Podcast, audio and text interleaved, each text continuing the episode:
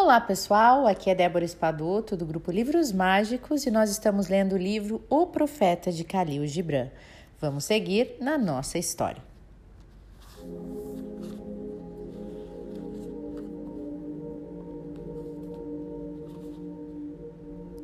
Então disse um professor: Fale-nos do ensinar. E ele então disse: Ninguém pode vos revelar nada a não ser o que jaz meio adormecido no âmago do vosso conhecimento. O professor que caminha na sombra do templo, junto a seus discípulos, não oferece seu conhecimento, mas sua fé e seu amor. Se ele for realmente sábio, não vos convida a entrar na casa de sua sabedoria, mas vos guia até o limiar da vossa própria mente.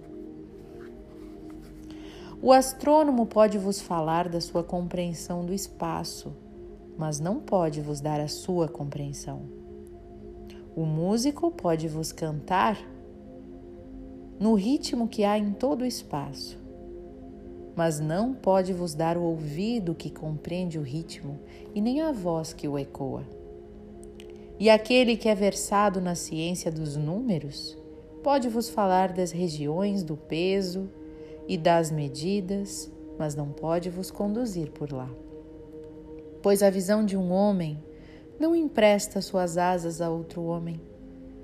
E assim como quando cada um de vós estiver só perante o conhecimento de Deus, cada um de vós estará sozinho em vosso conhecimento de Deus e sua compreensão da terra.